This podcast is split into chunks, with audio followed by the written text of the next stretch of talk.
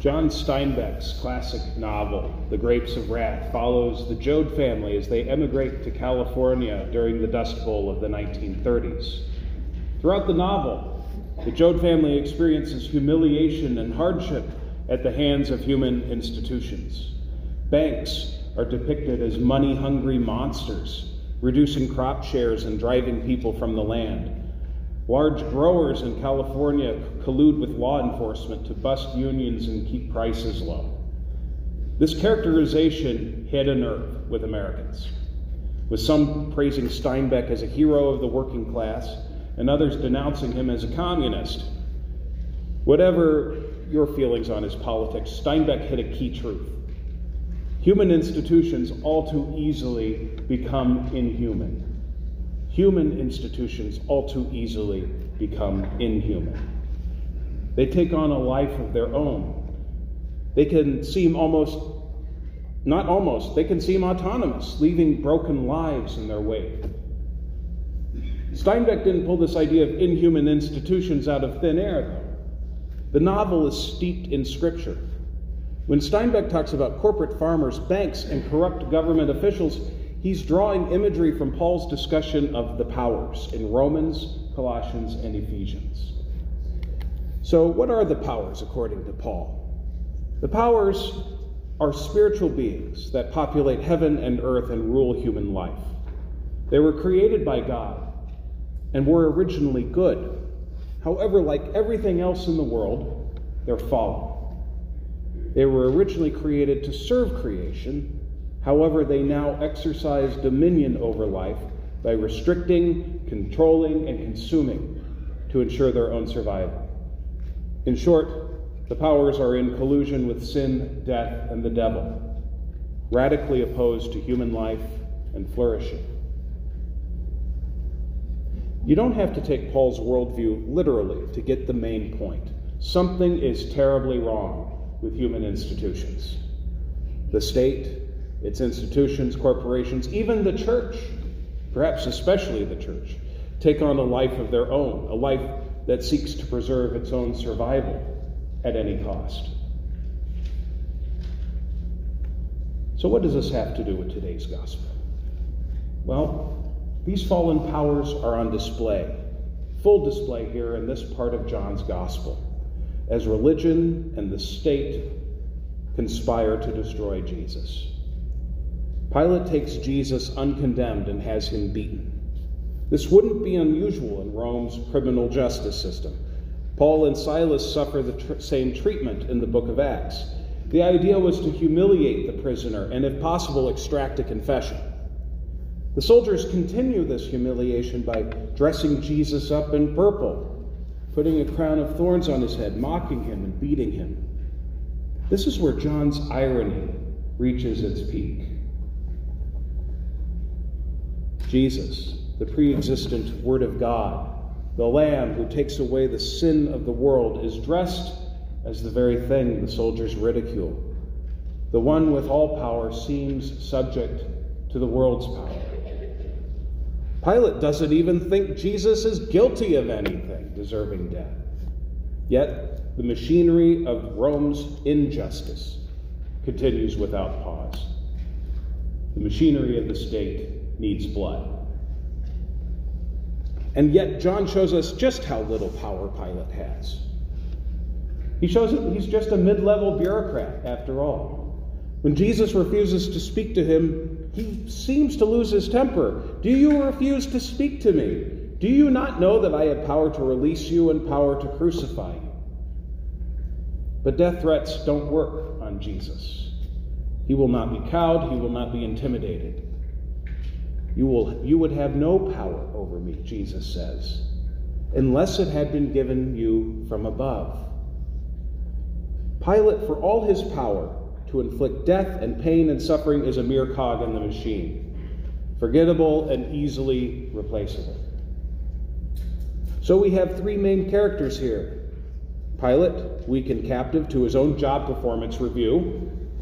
You have the religious leaders clamoring for his death. That's why I amended the reading there in John a little bit. It's clearly religious leaders. here, not Jews as a whole. We'll get to that in a little bit.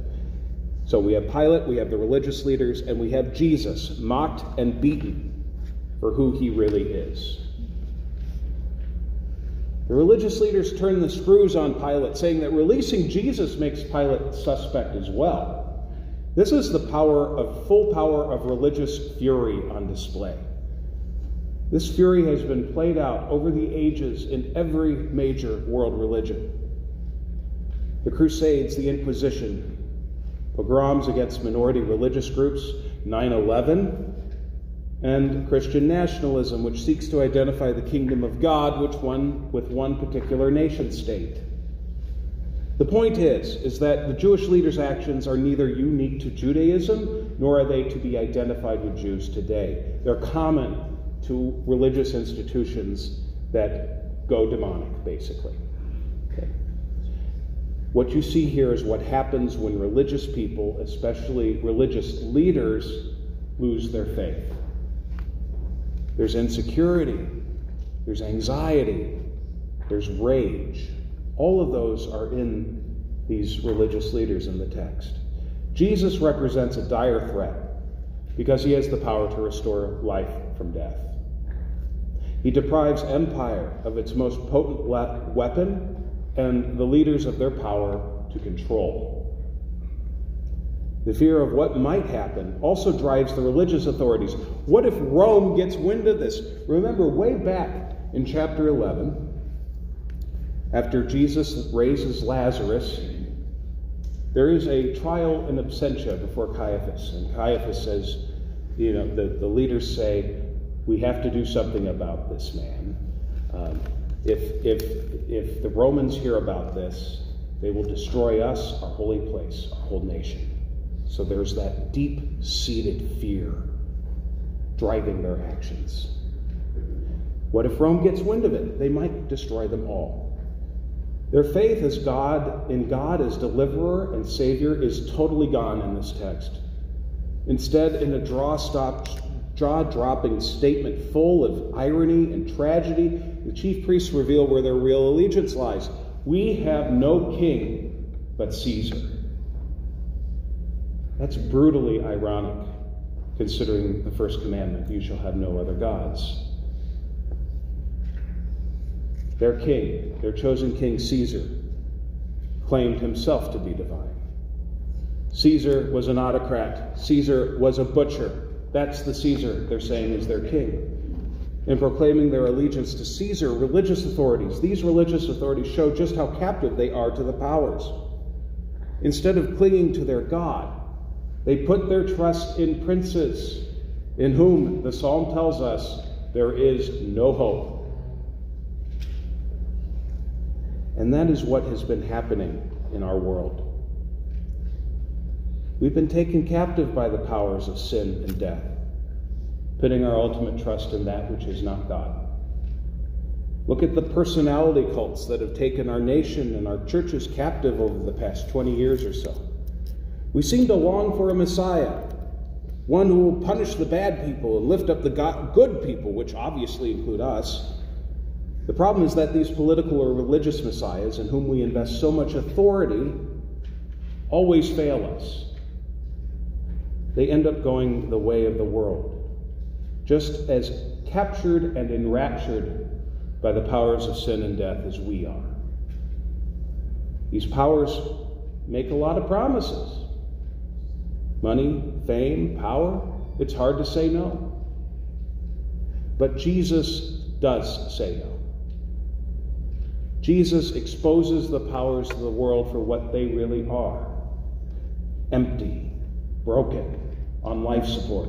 They pour out their rage on Jesus because they know their power is coming to an end. They know that Jesus, who is the truth, reveals the truth about them. In Jesus, their attempts to humiliate Jesus are turned into his glorification.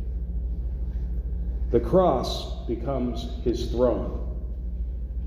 And from his throne comes judgment of all the world's ways that oppress, abuse, control, and kill. From the cross, those powers that enslave humanity are sentenced they're disempowered, destroyed. And in those and in their place comes something else. There's liberation, forgiveness, wholeness, and new life. We're set free to make another choice, to choose Jesus' path the path of nonviolence, the path of love, the path of genuine faith. The men's Bible study, we talked about this. You have two paths here. There's the path of Caesar, violence, domination, death, or the path of Jesus, life, forgiveness, love. We're set free to choose Jesus' path, which is a, a path of genuine faith. And this nonviolent faith isn't weak Let's get that out of the way. This nonviolent faith and love, exemplified by Jesus Christ, is truly confrontational. Jesus doesn't shy away from confronting the religious authorities. That doesn't mean he's a jerk, but he doesn't shy away from telling the truth. Jesus embodies genuine courage. And we are freed by Jesus to make that choice, to choose his courage, his faith, his love, his way of being. Jesus brings us to his Father and to our Father so that we can, in a provisional way, embody his kingdom now. A while back, you remember Pastor Dennis, he would open worship with this statement of truth You are the body of Christ and the priesthood of all believers. Jesus Christ makes that statement so.